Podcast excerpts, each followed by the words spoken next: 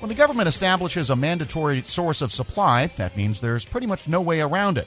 That's what no less than the Defense Logistics Agency found when it issued a solicitation for body armor parts. More about the case now from Smith Pachter McWhorter procurement attorney Joseph Petrillo.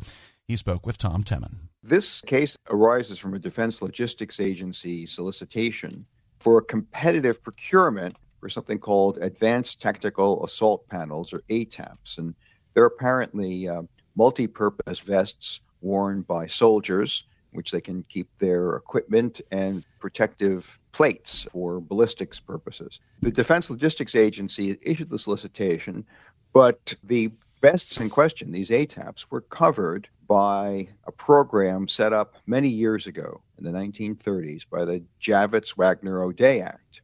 It's now called the Ability One program. The purpose is to promote employment among the blind and severely handicapped.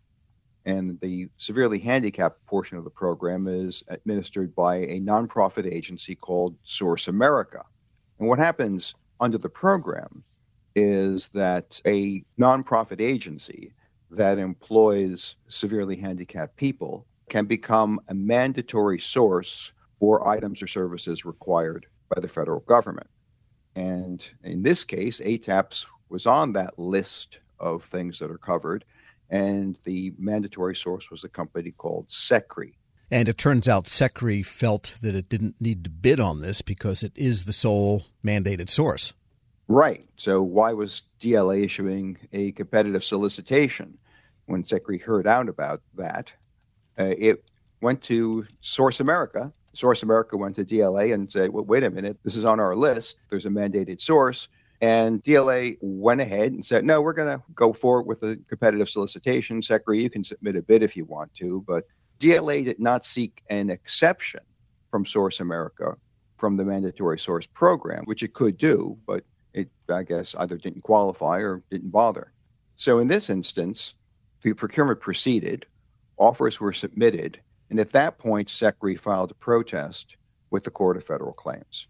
Now, the court looked at the requirements for filing a protest, and the trial court at the Court of Federal Claims held that it had not met two of them.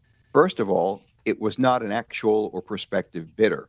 It didn't submit a proposal and that's one of the requirements. Uh, secondly, it had not objected to the solicitation before the close of the bidding process. The standard timeliness type of issue. Exactly. In GAO, that's covered by a rule. In the Court of Federal Claims, it's an appellate decision that set that up called the blue and gold rule. And in this case, the Court of Federal Claims said, no, you, you're not going to be able to submit a protest here. But SECRI didn't stop at that answer. It appealed to the U.S. Court of Appeals for the Federal Circuit, which then reversed the lower court. SECRI was found out to be a prospective bidder. The failure to submit a bid or file a protest during the bidding period didn't bar its later protest to the Court of Federal Claims because it was a mandatory source. That gave it a special position. The Federal Circuit reasoned that Congress had set up this program specifically to avoid entities like SECRI from having to participate in the competitive bidding process. It's the other way around. The law imposes the obligation on federal agencies to acquire listed items from their mandatory sources unless they get an exception. We're speaking with Joseph Petrillo. He's a procurement attorney with Smith Pachter McWhorter. So then the solicitation was pretty much canceled out, and DLA would have to go through SECRI. By the way, SECRI stands for Southeastern Kentucky Rehabilitation Industries, Inc. And so they get the bid, period? Well, not quite yet. I mean, uh, the issue here is whether SECRI can bring a protest, and the protest was dismissed before it was really heard. And as I mentioned, the Federal Circuit decided on the question of being a prospective bidder, it didn't make sense to require sources under the Source America program to monitor all solicitations and file protests with the agency. The other issue on appeal was whether it needed to object to the solicitation before award. And the Federal Circuit thought in this case that it was sufficient that SECRI went to Source America, which went to DLA, and said, hey, you're getting this mandatory source item in the wrong way. The court also stated that it hadn't previously extended this rule, this blue and gold rule, to uh, the Ability One program So it leaves open the possibility that the rule doesn't apply here at all. But now, since the appeal was granted, the case goes back to the Court of Federal Claims, which now must adjudicate the bid protest. It will determine whether or not SECRI should have received this contract instead of having it go through the competitive bidding process. Right, so we don't know the final disposition of this. No, we don't. But the lesson here for federal agencies is that if you're ignoring a mandatory source of supply, you've got to be diligent about following the rules, getting an, an exception, or you're leaving yourself open for a protest even after bids and proposals are due. Joe Petrillo is a procurement attorney with Smith Pachter McWhorter. We'll post this interview at federalnewsnetwork.com slash Federal Drive. Hello, I'm WIPA CEO Shane Canfield, and thank you for joining us on another episode of Lessons in Leadership. I'm honored to be joined by Angie Bailey, founder and CEO of Ananda Life. Angie has a remarkable career in public service, beginning as a GS2 clerk typist with the Social Security Administration. And over the next 40 years, Angie steadily worked her way up through the government, ultimately becoming the Chief Human Capital Officer at the Department of Homeland Security. She's been recognized with presidential rank awards by two administrations for leadership, innovation, dedication, and commitment to the country. Angie, thank you for joining us. Thank you, Shane. What a pleasure to be here. Angie, you've made quite a name for yourself as a leader in the federal workforce. Who was the first person you remember looking up to as a leader, and what about them inspired you? You know, I often think about this because you know sometimes we think of the people that we look up to the most as being somebody that throughout our career has you know been at the highest levels and all but i you know i've got to go back to honestly whenever i was 10 years old and uh, I remember I really wanted to play Little League baseball on a boys' team. I was the only girl. And interestingly, it was the women who would keep saying to me that no, I couldn't play. And then one day, whenever I was there to sign up yet again, uh, there was this guy, his name was Delbert Beiser. And uh, I remember he had like red hair and he had a wad of tobacco in his mouth and greasy overalls and everything. And he said, You know, I'll take her. I'll take her on my team and you know just looking back on that there's so many leadership lessons and things that i just really admire about him and actually i thought about throughout my entire career he took a chance on somebody he didn't know. He um, put aside whatever conscious or unconscious biases that he might have had about having a girl on a team. He treated me the same. Uh, whether you know if i wasn't performing i got benched just like the boys. I got no special treatment and and and he was just really honest with me and he just included me in everything. And so looking back on it uh, you know really it was delbert Beiser, our local mechanic in our little small village that was i think my inspiration for going on to i hope become the leader um, you know that that i wanted to be i'd say half of the guests on this podcast have had similar stories where they reach back to either childhood or young adulthood. And I and I think as leaders, it's really incumbent upon us to keep that in mind that that what we say and do at especially in the younger ages, really can have a lifelong impact. How would you describe your leadership style, and and how's that developed over time? I would say that the one word that describes my leadership style is that I care.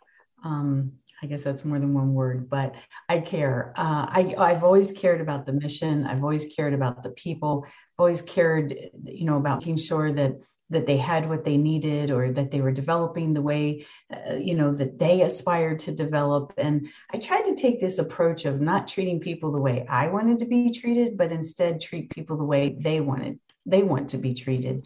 And I think that that really kind of developed over my career. You know, I started out just like most leaders do where it's very results driven it's all about the bottom line you need to make sure that you get everything accomplished because you know that's what everybody's looking for the goals the metrics etc but i think as you mature and you go along you start to to your point you draw back on those early childhood days or early adult young you know whenever you're a young adult and you say you know i think that there's a little bit more to this than just the bottom line. And so over time I really began to, I, I think, see a much bigger picture and the entire ecosystem, if you will, and how the people themselves fit into all of this. And that ultimately, at the end of the day, it was all about the people. And so, I, you know, I think my my maturity allowed me to then shift and focus more on the people than than so much on results and bottom line. You've been recognized with two presidential rank awards, two different administrations. You founded your own company. Tell us a little bit more about your background from the beginning and, and how did that lead you to where you are today? Well, you know, it's kind of interesting, like you said, that I started out as a GS2 Social Security Administration. I mean, what I really wanted to be was a criminal prosecuting attorney. It's that's that was absolutely my dream. I sometimes joke and say what I really wanted to be was a mafia don, but that wasn't going to work out. So, you know, had to be a criminal prosecuting attorney.